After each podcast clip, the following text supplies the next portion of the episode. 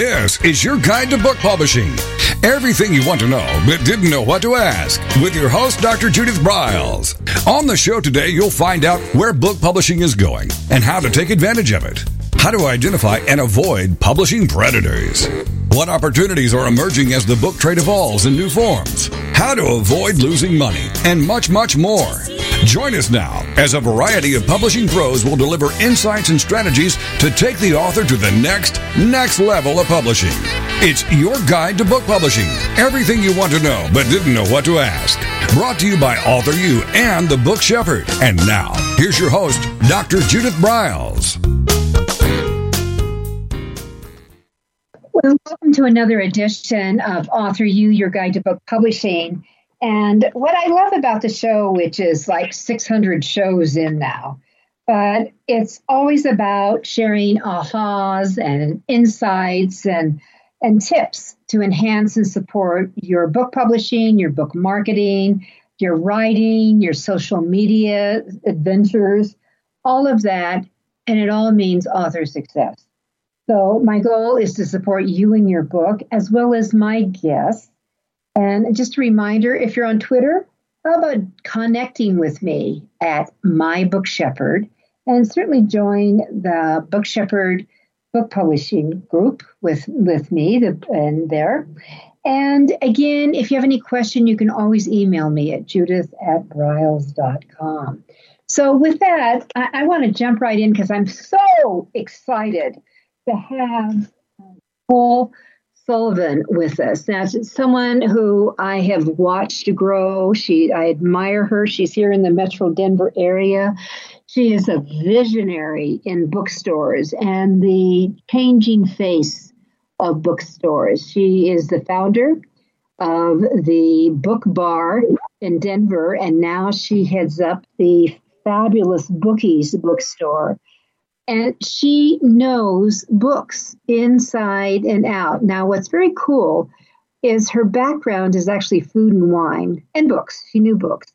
And she had, uh, she was the owner of the Book Bed, which was the author's bed and breakfast, which was above the book bar, and Read Club Hub, which is an online site that matches readers to book clubs, which I think is very cool. And I hope she talks about that a little bit. He serves on a variety of boards of directors of like the the Mountains and Plains Independent Booksellers, and she knows what's going on in publishing today. So we're going to talk about the changes in publishing. We're going to talk about why why all of you authors should be tap dancing and embracing indie bookstores because to me a bookstore is the heart, the core, the hub of a community. And without them, um, it, it is truly a loss. So we're going to get into that. But Nicole, welcome to the show. Thank you so much, Judith. I'm so happy to be here, and um, I'm I'm very happy that, as you said, you've kind of watched me develop and grow and expand. Yeah. Because we've known, I you know, you were I met you from in the very very beginning, so almost ten years ago now. Well, it is. And I have to tell everyone about this. She has the most amazing checkout at her. I mean, it's a bar. Yeah, I mean, everyone understand there's a bar there. Um, there's nibbles there, but her checkout stand where you buy all of these wonderful books they hear in the store is made out of books. It, uh, really, um, how tall is that stand? How tall is your re- your checkout? Um, let's see. It's waist high on me. I'm short, so yeah. I'd say it's probably about three feet high. At least three feet. Three feet. So I'm, I'm just yeah. going three.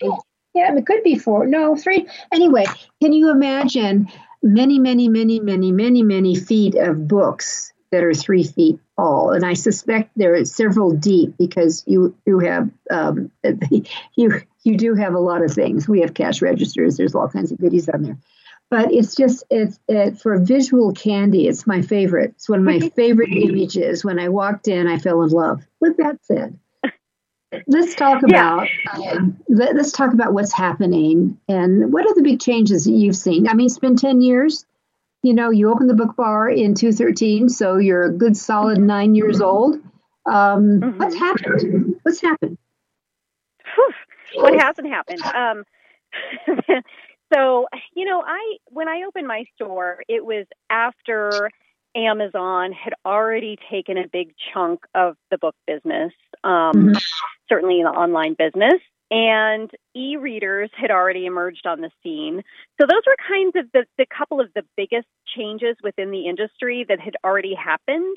You know, I really feel for booksellers who came in um, before me and got hit with these big changes and had to pivot with that. Um, so I went in with my eyes wide open about, you know, the the competition with Amazon and with with ebooks, which you know we found um, kind of plateaued because what we found is that as cool as e-readers are, and they certainly have a place, um, they're great for traveling, and um, you know we sell e-readers uh, so there's definitely a place for them. But what people found is that they really missed books, and so that you know that kind of craze has leveled off a little bit. Um, I I heard a great analogy one time about um, elevators and stairs. So when elevators first hit the scene, I mean, sorry, escalators.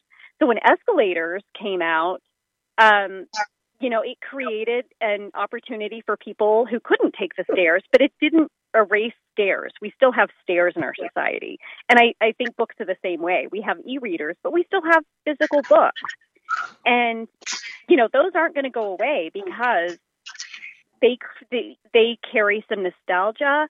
Um, they're a very tactile experience. Our brains work differently when we read real books that we hold in our hands and we can, you know, see them physically and, and visually and know how many pages we have left to go in our book. Um, so it's a whole different experience and it's a different brain process than e-readers. So, um, you know, luckily that kind of scariness about e-readers taking over print books has is kind of behind it's in the rearview mirror and we've learned how to make room for both so um, what no one planned for. That was the giant fear factor. That was the huge fear factor that yeah. we're going to totally disappear. With the recent survey I know that came out, and I'm sure you're probably totally tuned in and aware of it, that that uh, print is really the preferred of yeah. all the things that people do. Absolutely, absolutely, and there was a fear that the e-readers were going to replace print books. That's not happened, and it's not going to happen. Um, but uh, you know, along came the pandemic, and then there was a fear about how that was going to affect independent bookstores. What we found personally, and I think a lot of bookstores fared much better than we had expected initially when everything started closing down, and it was a really scary time um, because people had a lot of time on their hands at home to read books, and all of a sudden, you know, everything was closed. So, um, including libraries, so our online sales just shot through the roof overnight. Mm-hmm. So that was another, you know, really quick pivot. And that was kind of a blessing in disguise because for many, many years, independent bookstores had online platforms, mm-hmm. but we struggled with getting that messaging out to customers that we can process your online book sales, ship them directly to your home, just like you know anybody else, just like Amazon can, Barnes and Noble, you know the big box stores. Um, and it it unfortunately took a pandemic for customers to um, feel like they were forced to utilize those services, and then realize, oh wow, this does work really well. okay, so how did they respond? This is kind of a quickie question because you know a lot of people who use Amazon use it because it's free delivery if they're Prime, right? Uh-huh, so I'm right. I'm assuming that if they're buying online through a a brick and mortar uh, primary bookstore initially, that there is a shipping cost. Is that correct? Yeah, it depends on the store. You know what a lot of us did um, when everything first closed down is we saw that as an opportunity to attract those customers that we had been trying to market to for online services mm. for so long. So my store um, and I know some other stores offered free shipping when everything closed because mm-hmm. our customers had no other option. We we were forced to close our doors. So we offered free shipping and it was worthwhile because we were getting so much more online business. And um, it was kind of a smart move, I think, on our part because we were able to attract those customers and then keep them.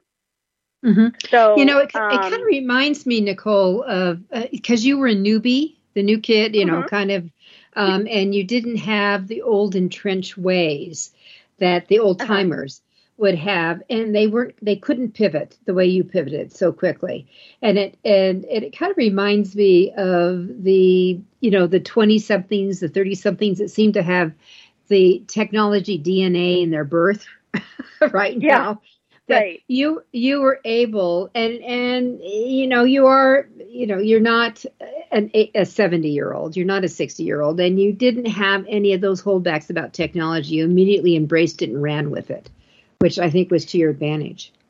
Yeah you know it's it, sometimes it's it's kind of a, a blessing of you don't know what you don't know and so when mm-hmm. i came into this business i my background like you said food and wine um, also, before that, before I went to culinary school and worked in restaurants for a while, um, I worked at a mutual fund company, a couple of different ones, as a website an- analyst. And so I worked on some of their um, online mm. features. And so that's where I gained a lot of that experience. So it wasn't so foreign to me.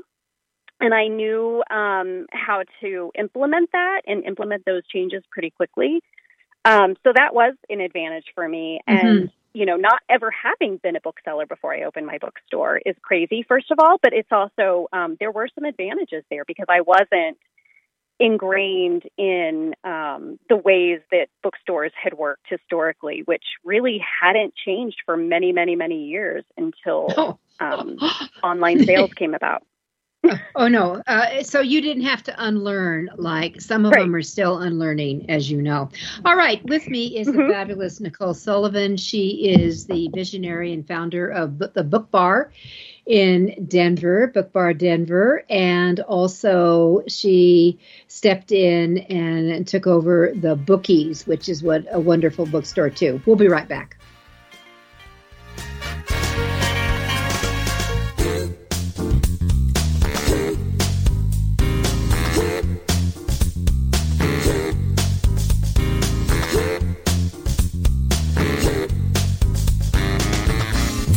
is your guide to book publishing. Everything you want to know but didn't know what to ask. With your host, Dr. Judith Briles. And we'll be right back with more great information right after these.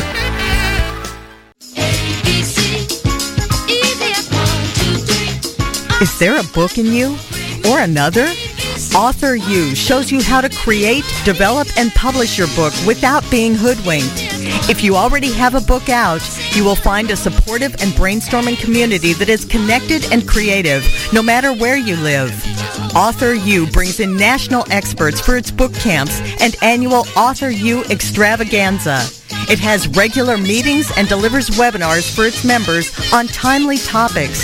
Through Author U's extensive network, Members enjoy exclusive benefits, including significant discounts for a variety of services necessary to publishing. Author U is the premier authoring resource in the country, creating community, education, guidance, vision, and success for the serious author. If you want to create a book that has pizzazz, punch, and panache, Author U is for you.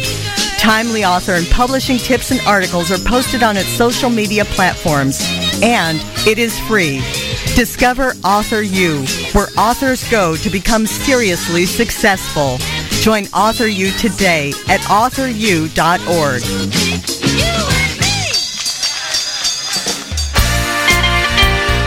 Welcome back to your guide to book publishing.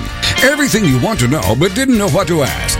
If you want to write and publish a book, if you want to be successful as an author, your guide to book publishing, everything you want to know but didn't know what to ask, is for you. Stay tuned and you'll hear about statistics, scenarios, and strategies on what to do now to get you published. So let's get back to the show. And here again is your host, Dr. Judith Briles. All right, we're talking independent bookstores today. And actually, we're talking author success and how to sell books um, and for you to really connect uh, with the bookstore. So, eh, Nicole, you're really a community based bookstore. How, how many local authors really um, approach you, or do you really get more contacts from the big boys? Um, re- a mixture of both. So, mm-hmm. um, and, and this is something that evolves over time the longer um, a bookstore has been open. When we, as Judith, as I'm sure you know and remember, when we first opened, um, we really kind of got our legs by working with local authors and um, working with local authors to kind of understand ourselves the process of hosting events and how to put events together. And we had a lot of support with within the industry. There's tons of education available to booksellers, thank goodness. There's lots of networking available. So there was lots of opportunities to learn how to do these things, but um, really the best way to learn is to just get in it and start hosting events, start working with local authors, start learning what their preferences are, um, what works and what doesn't work, what are um, what types of events attract more customers. Um, and for me, working with local authors is it was incredibly important in the beginning, and it remains incredibly important now. And as we increasingly made a name for ourselves and um, learned, it met you know publishers and publicists from New York, um, and got on the map with um, all of those publisher publishing houses and authors and the publicists, we began attracting um, bigger and bigger names. But you know, nine years later, we're we've hosted a lot of uh, those big name authors and very popular best-selling authors. But um, it's so important for bookstores bookstores to not forget to continue working with local authors because that's that's that's how you really become a community bookstore is working mm-hmm. with your community. And you can't get too big for your britches, so to speak, mm-hmm. where you start, you know, saying, oh, well, this author is not, you know, uh, New York Times bestseller or whatever, because um, you got to remember who, you know, the people that got you there and that, that will continue to support you. And it's a two way street, and you have to continue working with each other. And I think that's incredibly important. Um, mm-hmm. For us, we have found it's kind of settled out to where um, those big name authors that are on tour and that do a stop in Denver if they do an event with us, that's always a very successful event. And sometimes it's so successful that we have to partner with a different venue um, that's bigger than our store. And then there are um, the local authors who will approach us who, um, you know, they'll come to us and, and tell us what they can do for us because um, they know by now what we can do for them. So they'll come to us with a, a proposal saying, you know, we have this many contacts, we can partner with this organization. Um, those are the things that really attract our attention when they can say, here's what we can do for you as well, not just what can you do for us. And at this point, I mean, a lot of the, the local authors we've worked with in the past, and we know on a first name basis, and we know what works well for them and for us, and it's it's become pretty easy. Um, and I'd say those are also the events that are most successful for us when people, and that's really a more community event. You know, I think about um, some of the local writers organizations like uh, Rocky Mountain Fiction Writers, mm-hmm. um, uh, Lighthouse Writers Workshop, certainly, um, those kinds of uh, writers organizations that their authors come to us and they invite all of their connections as well. Mm-hmm. Um, and then it just it fills the store helps to have a bar everybody's eating and sharing yeah. food and drinking and it just becomes a big party that's yeah, what it's all about i remember doing i mean years ago like in your early years and, and i i put out on all my social media and i just said hey meet me at the book bar at six o'clock i'm going to be there and it was so much fun to mm-hmm. see people just wander in because they didn't know about the book bar. Um, yeah. And, you know, and that's the way it helps spread the word um, on it for me. So let yeah. me, uh, yeah, let me, what to you uh, that you do in store events? How many people can you handle within the store at one of your events? When, what's, when's the when's the tipping point that you have to go? Oh, oh, we better go 50. bigger. Yeah, 50, 50 people. yeah, and that's pretty packed in. Um, so luckily, you know, we have a patio space as well. So um, we can do 30 to 50 on the patio, 30 to 50 indoors. Um, anything beyond 50 is just then we have to go search for another um, venue. Um, and we have several uh, location partners. Um, one partner we partnership we just rekindled that we're really excited about now that um, the pandemic is hopefully over. I'm knocking on wood right now. Is um, the Arvada Center? They have been a fabulous partner for us, and they're amazing because they have so many different spaces that can accommodate so many different types of um, events and different sizes of, of audiences. So when you do events, do you do people have different systems like you can just show up and you hope people buy books or do you pre-sell the books? Or have you done a combination of that?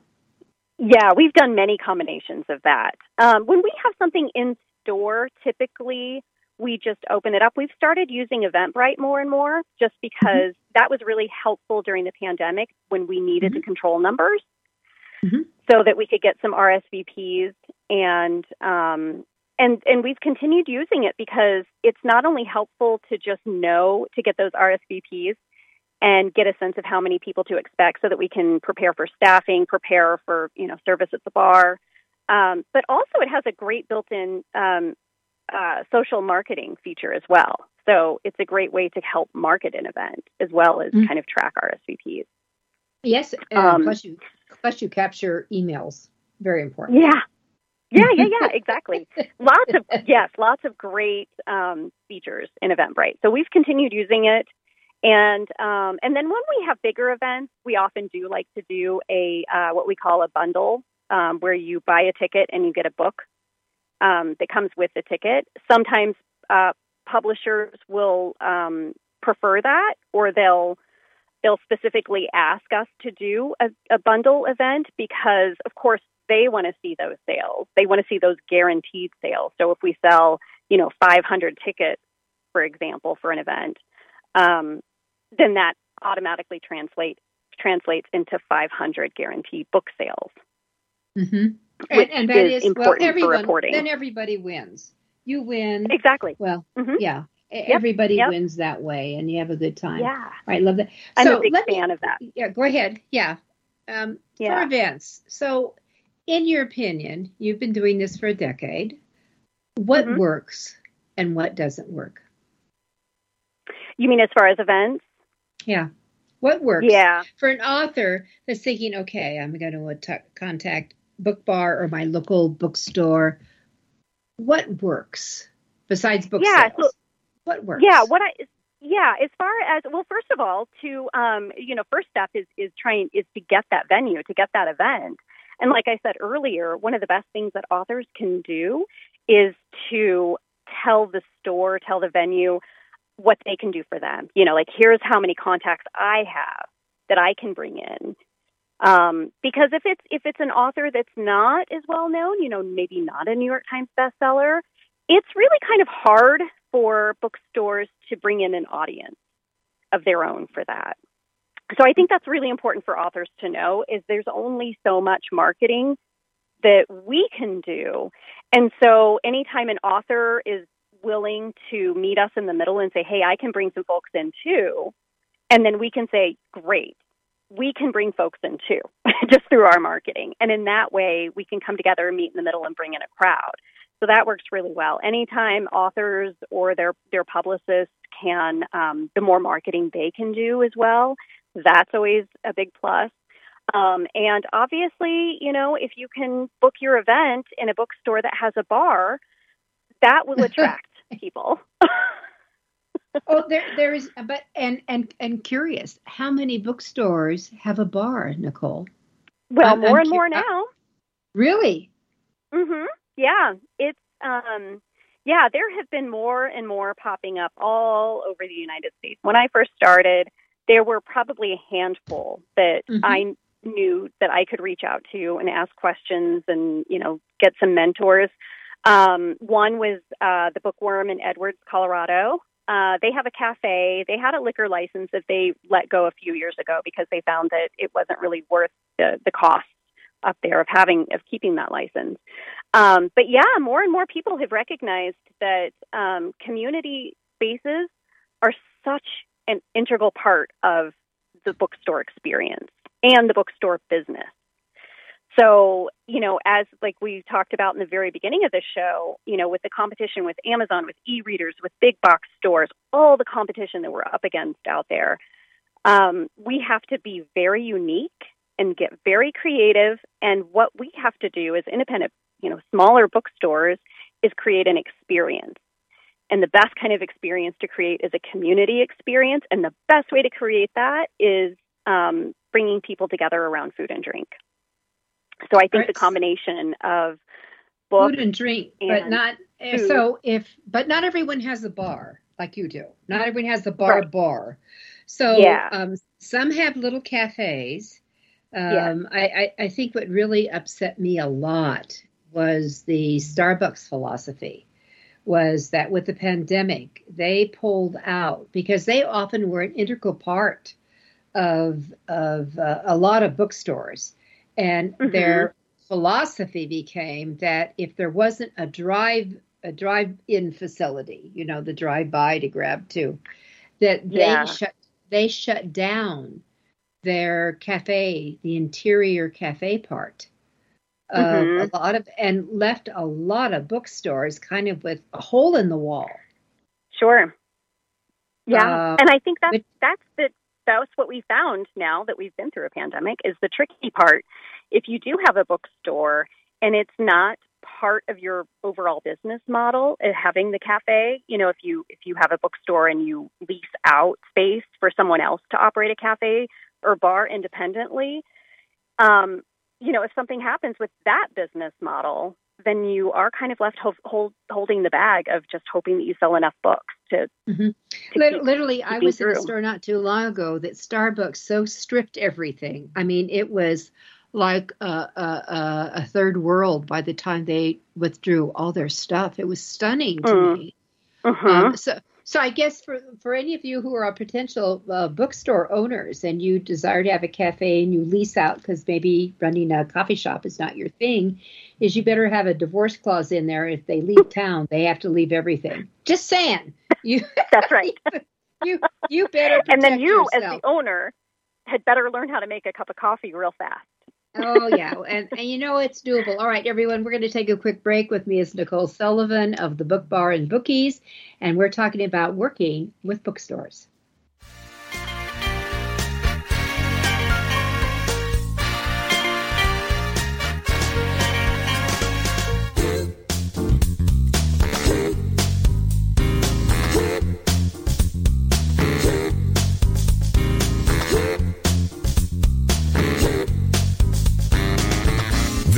Is your guide to book publishing. Everything you want to know but didn't know what to ask. With your host, Dr. Judith Briles. And we'll be right back with more great information right after these.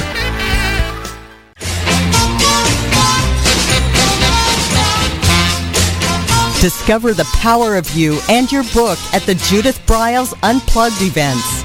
Each summer, Judith Briles Book Marketing Unplugged unfolds over three intensive days working with just Judith. You get publishing strategies, author and book platforms, book marketing panache and pizzazz, and authoring tools to take you and your book to rock star success. In the fall and winter, Judith Briles Speaking Unplugged includes Judith as your coach and mentor during two powerful days. You will learn how to structure a speech, how to create openings and closings, how to find gigs that pay you and sell your books, and you will get one-on-one coaching. Go to thebookshepherd.com and click on the events tab to learn how to participate at the next Unplugged Workshop event.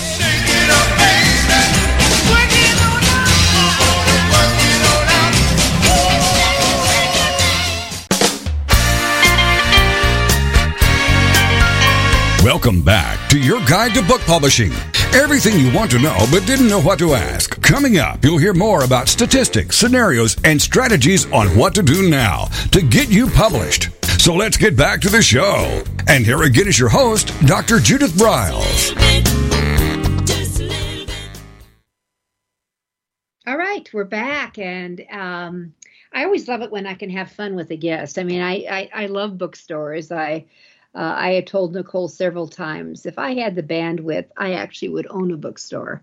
And and what I would want it to look like is the book bar, bar, booths. Listen, and all of you, if you do an event, if you have the opportunity to have booze, you sell more books. I'm just telling. I'm just saying that when true. people loosen up a little bit, true. Is that true, Nicole? it's very true. I can't tell you how many times people have walked into the store and looked around and said, "Oh gosh, I have way too many books already that I need to read. I don't need another yeah. book." Yeah. Then they have a couple glasses of wine, and then they buy more books. Well, of the course, the books start looking real good.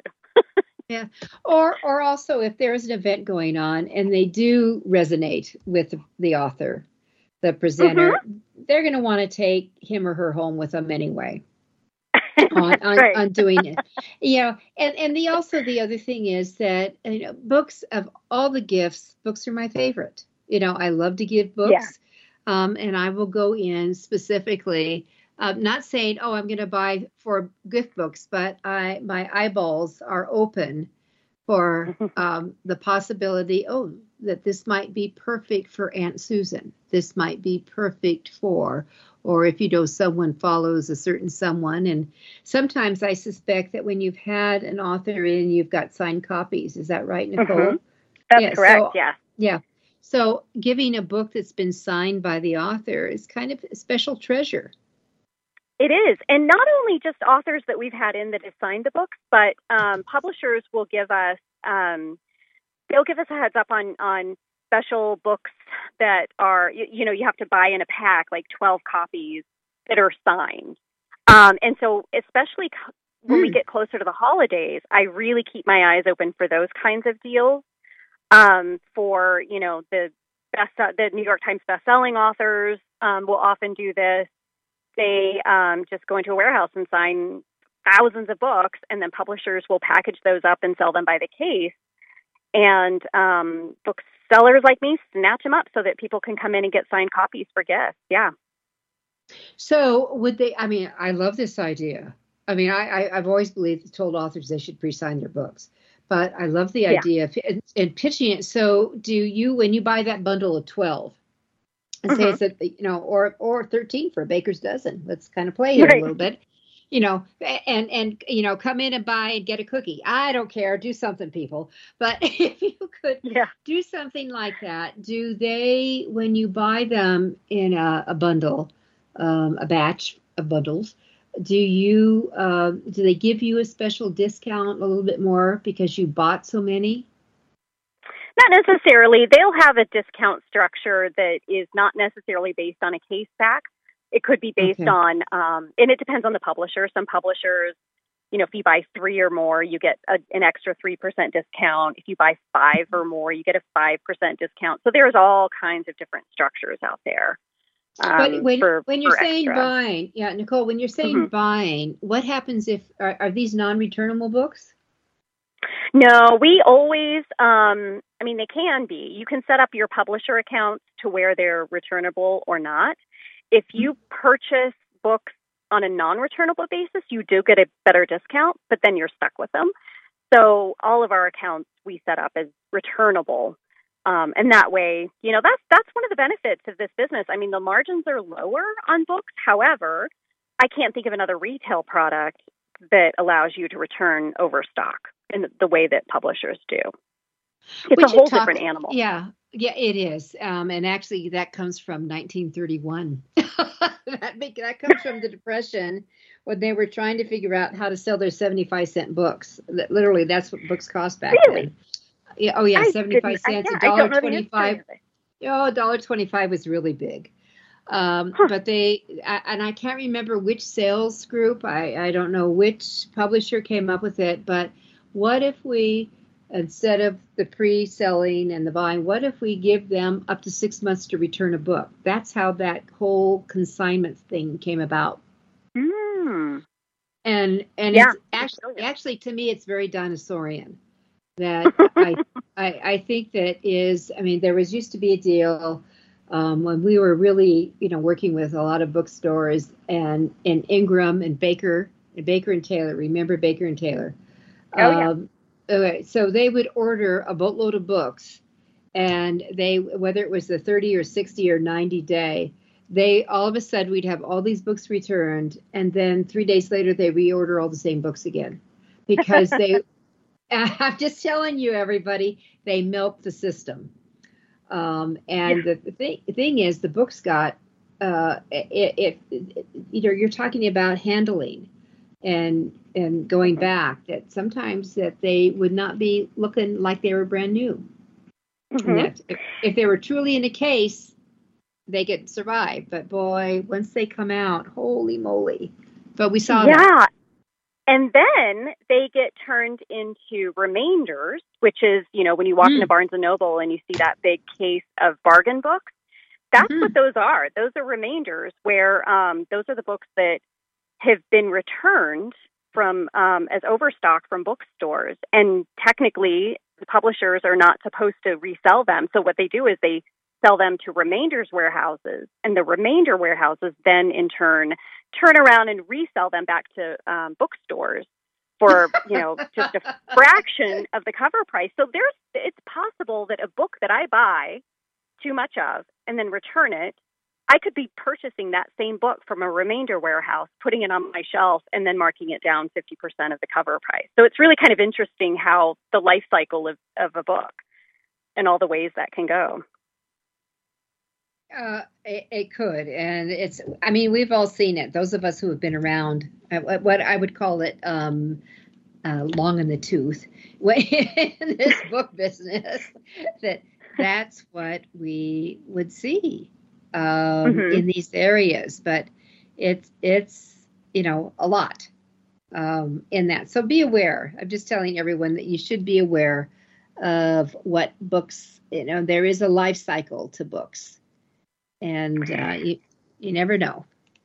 Yes, and if they do, some of them that don't sell, um, if it's okay, I can eh, talk a little bit about our nonprofit association because um, I'd, that's I'd where you know. Yep, I'd love to have you talk about it because I think people need to know about that because they should be supporting it. Yeah, and we're actually opening. So uh, what we did, this is a project that I started way before Book Bar. Um, it started with a community book exchange, and it's the Northwest Denver Community Book Exchange and it was a simple idea. People would we would invite the community to come in, bring books um, that they could then exchange with their neighbors um, for other books, and we would do this annually. And now, you know, gosh, 12 years later, I believe, um, it's now turned into a nonprofit called Book Give. We have a headquarters on 49th and Lowell, and it's an it's a vintage gas station because one of my passions is historic buildings, and I love to preserve them. So um, it's now our headquarters, and it's an old um, gas station garage full of books. And we're turning it into a free bookstore. We're going to have our grand opening September 13th.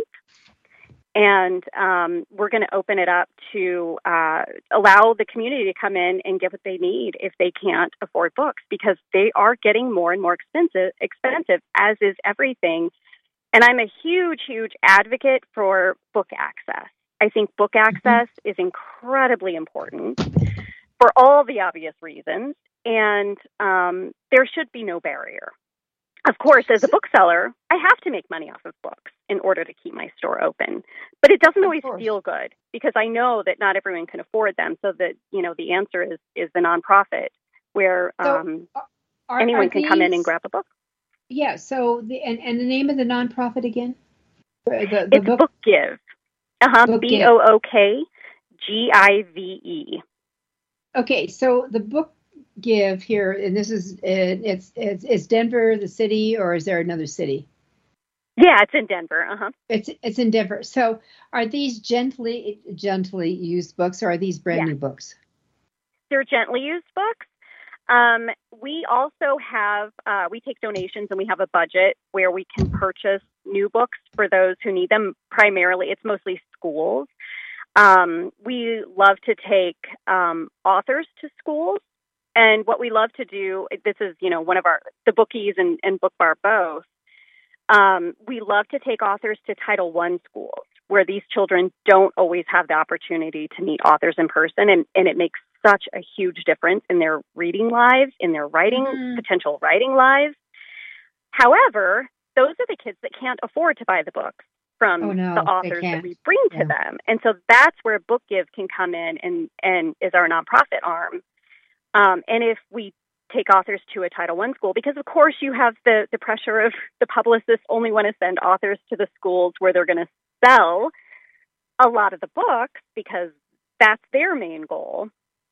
So Book Give kind of fills helps to fill that gap where um, we're we're able to bring the authors to these children who need them the most and who need their books the most. And um, Book Give will step in and purchase books for the children, for those authors. And then everyone's happy. The publicist, the publisher, the author, they get the book sales they need. The children, you know, get access to the authors. Um, so it's really kind of kind of closes that loop. Mm-hmm. I, I actually am thinking of an author that she probably has hundreds and hundreds. What she's a wonderful children's author. She just doesn't want to market. You know what I mean? Mm-hmm. she doesn't want to sell. Julie yeah. would be an ideal author to donate cases oh. of her books to you for these kiddos. She would love to go to the school and do readings and play with the kids. She yeah. just doesn't want to do the other work. She would be ideal sure. to refer to you. Send her my way. I, am going to. Uh, I, yeah. I, absolutely will do it.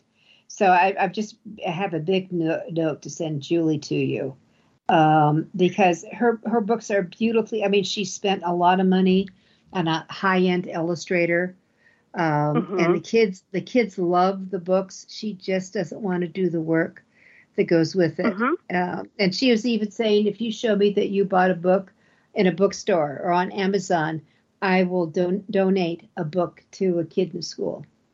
Oh, that's amazing. That's great. Yeah. And so, that's not unusual for authors. I mean, authors are, you know, they're really good at what they do, which is writing. Mm-hmm.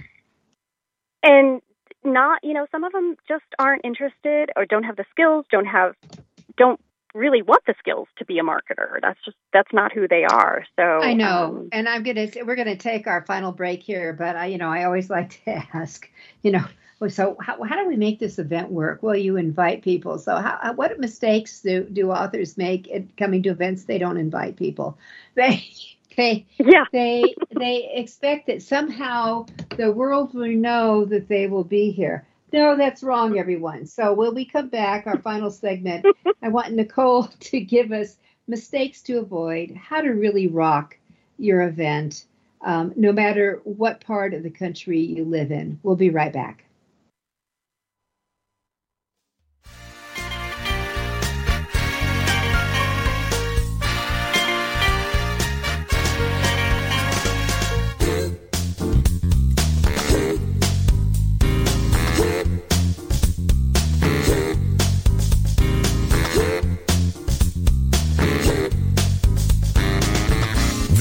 Is your guide to book publishing. Everything you want to know but didn't know what to ask. With your host, Dr. Judith Briles. And we'll be right back with more great information right after these.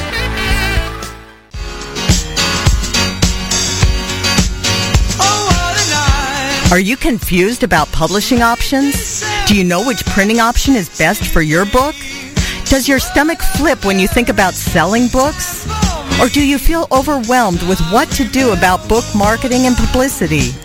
Get the answers and much more. Get them and from someone who knows publishing inside and out from both the traditional and independent sides how to make a successful book. You can't do it alone without paying the price.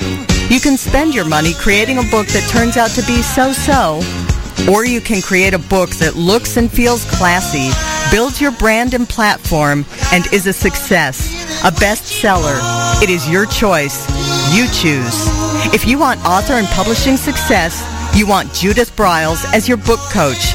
Sign up for her weekly blogs and e-zine at thebookshepherd.com.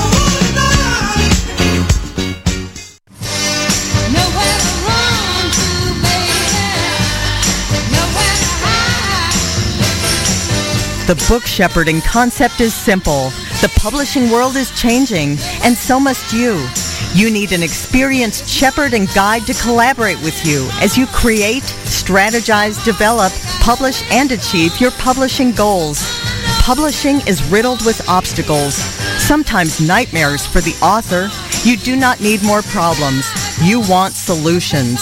Dr. Judith Briles will shepherd you through the maze and chaos At times, she has had to step in and rescue a book. A book that has been sabotaged by a publisher, by a publishing service provider, and sometimes even by the author. If you want author and book success, connect with her today at thebookshepherd.com.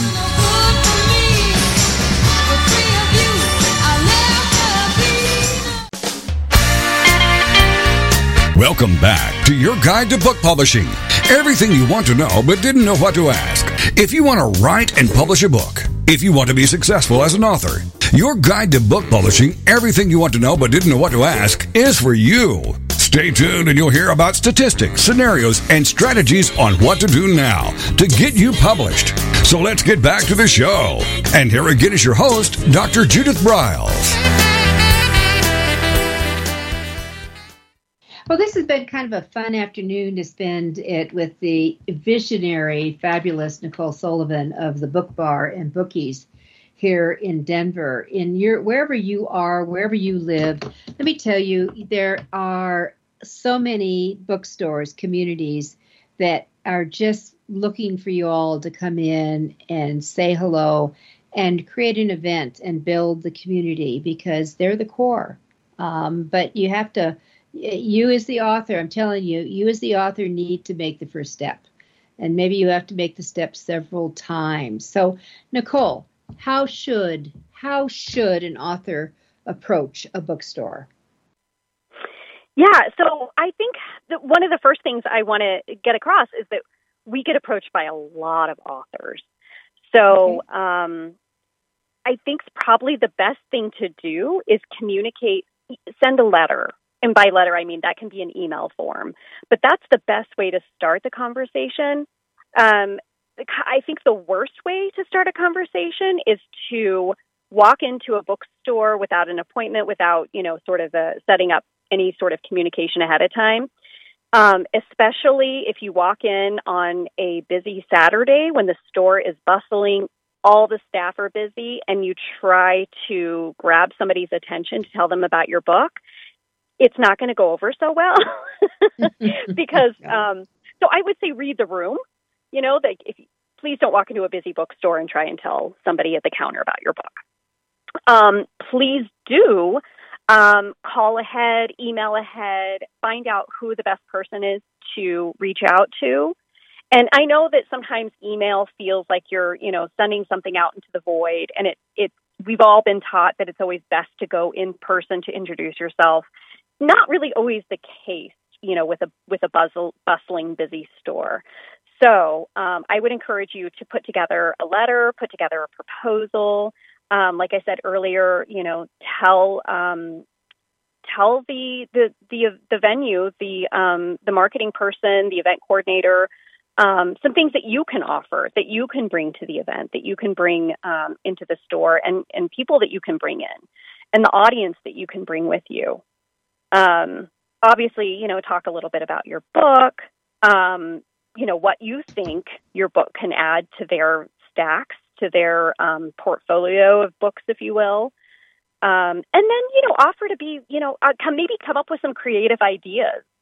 Um, you know, if you're working with a bookstore that doesn't have a bar and cafe, you can propose, you know, bringing in some special cookies or a cake or something that has some sort of relation to, to your book. Um, yeah, I think the more creative, the more um, the more you can make your proposal kind of stand out.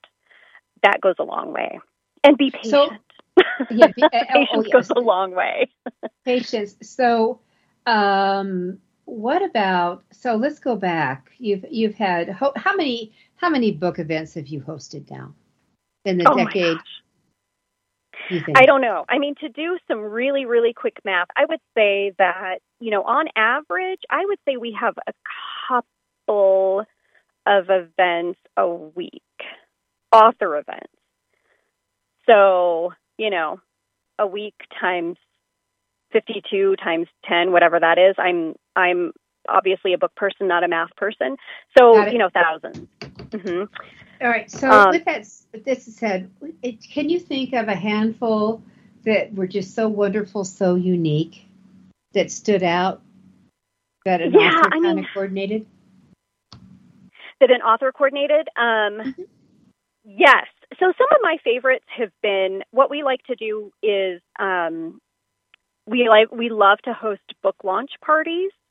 Mm-hmm. So um, for authors who are celebrating a book launch, having a bar is very advantageous because we can put mm-hmm. together a catering package and you know provide food, do everything all in one place. You know, provide bottles of wine.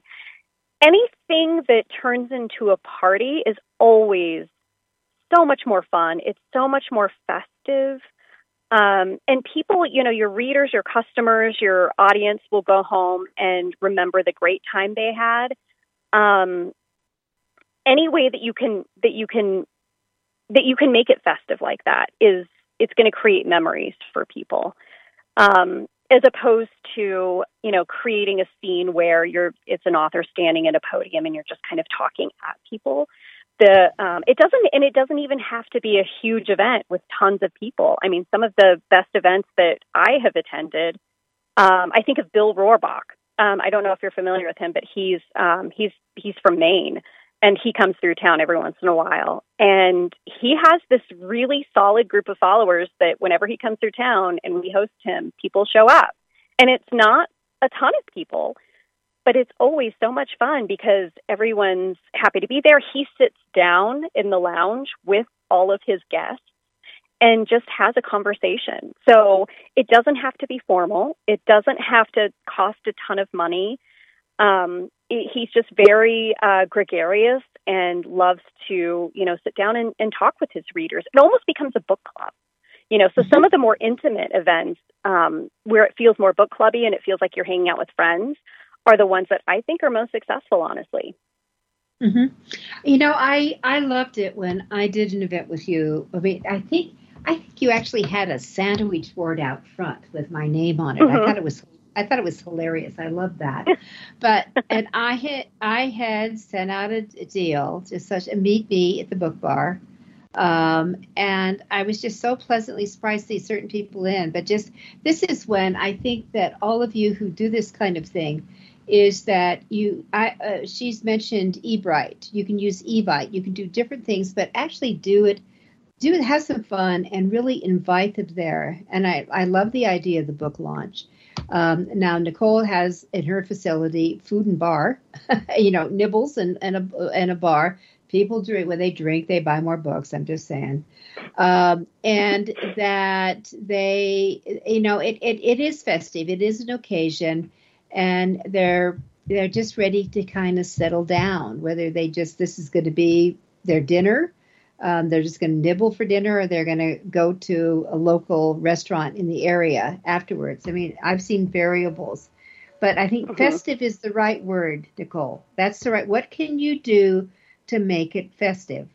Mm-hmm on that. And I remember one time I had a, I had, I went down to the bakery at the local uh, a bakery, and I had them make because um, I used uh, I, at the time I was using sheepy guys, what we call them sheepy guys, but these they were these in a lot of my my publishing books, and we actually had cookies with a sheepy, really fun sheepy face.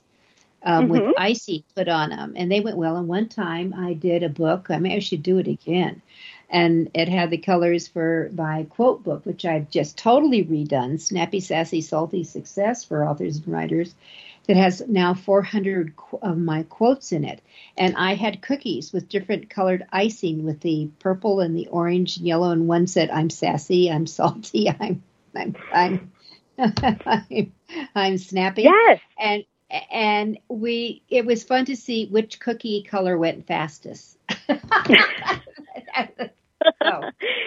Those little touches make a big difference. When we do um, book launch parties, one of the things that we can do is um, authors can opt in to have a personalized cake. And we've partnered with this local bakery since we opened, La Patisserie Francaise. And mm-hmm. um, they can do uh, the, I forget what it's called, but we send them a photo of the cover of the book.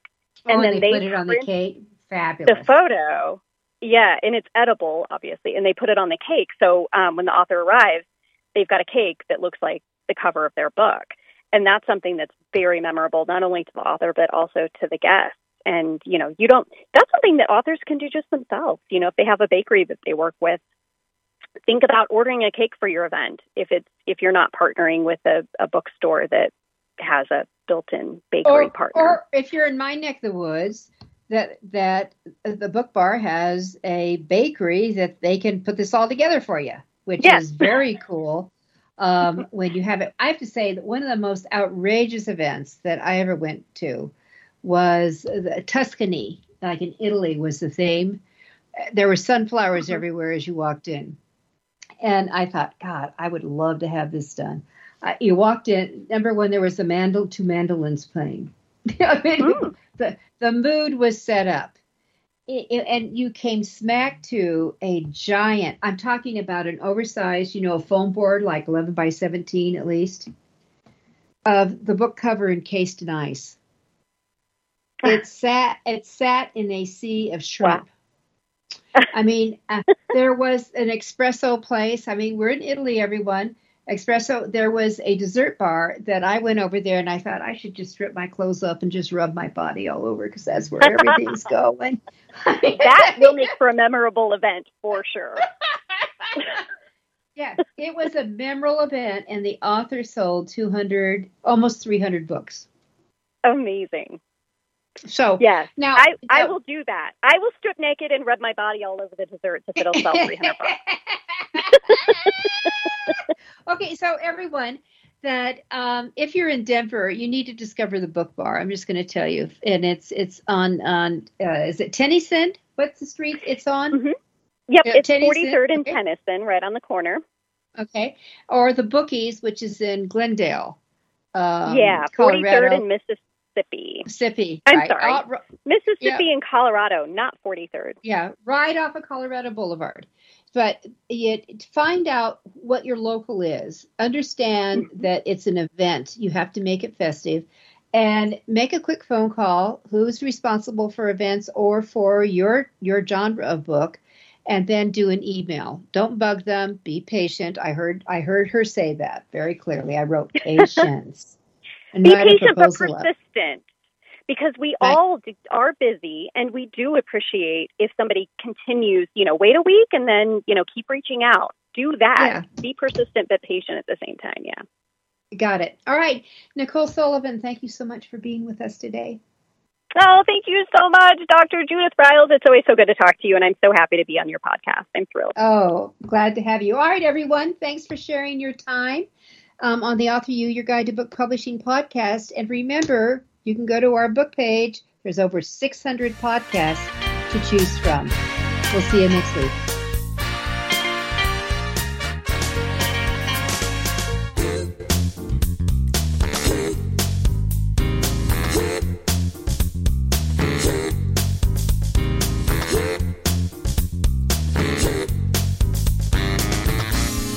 For being a part of Your Guide to Book Publishing. Everything you want to know but didn't know what to ask. With your host, Dr. Judith Brown.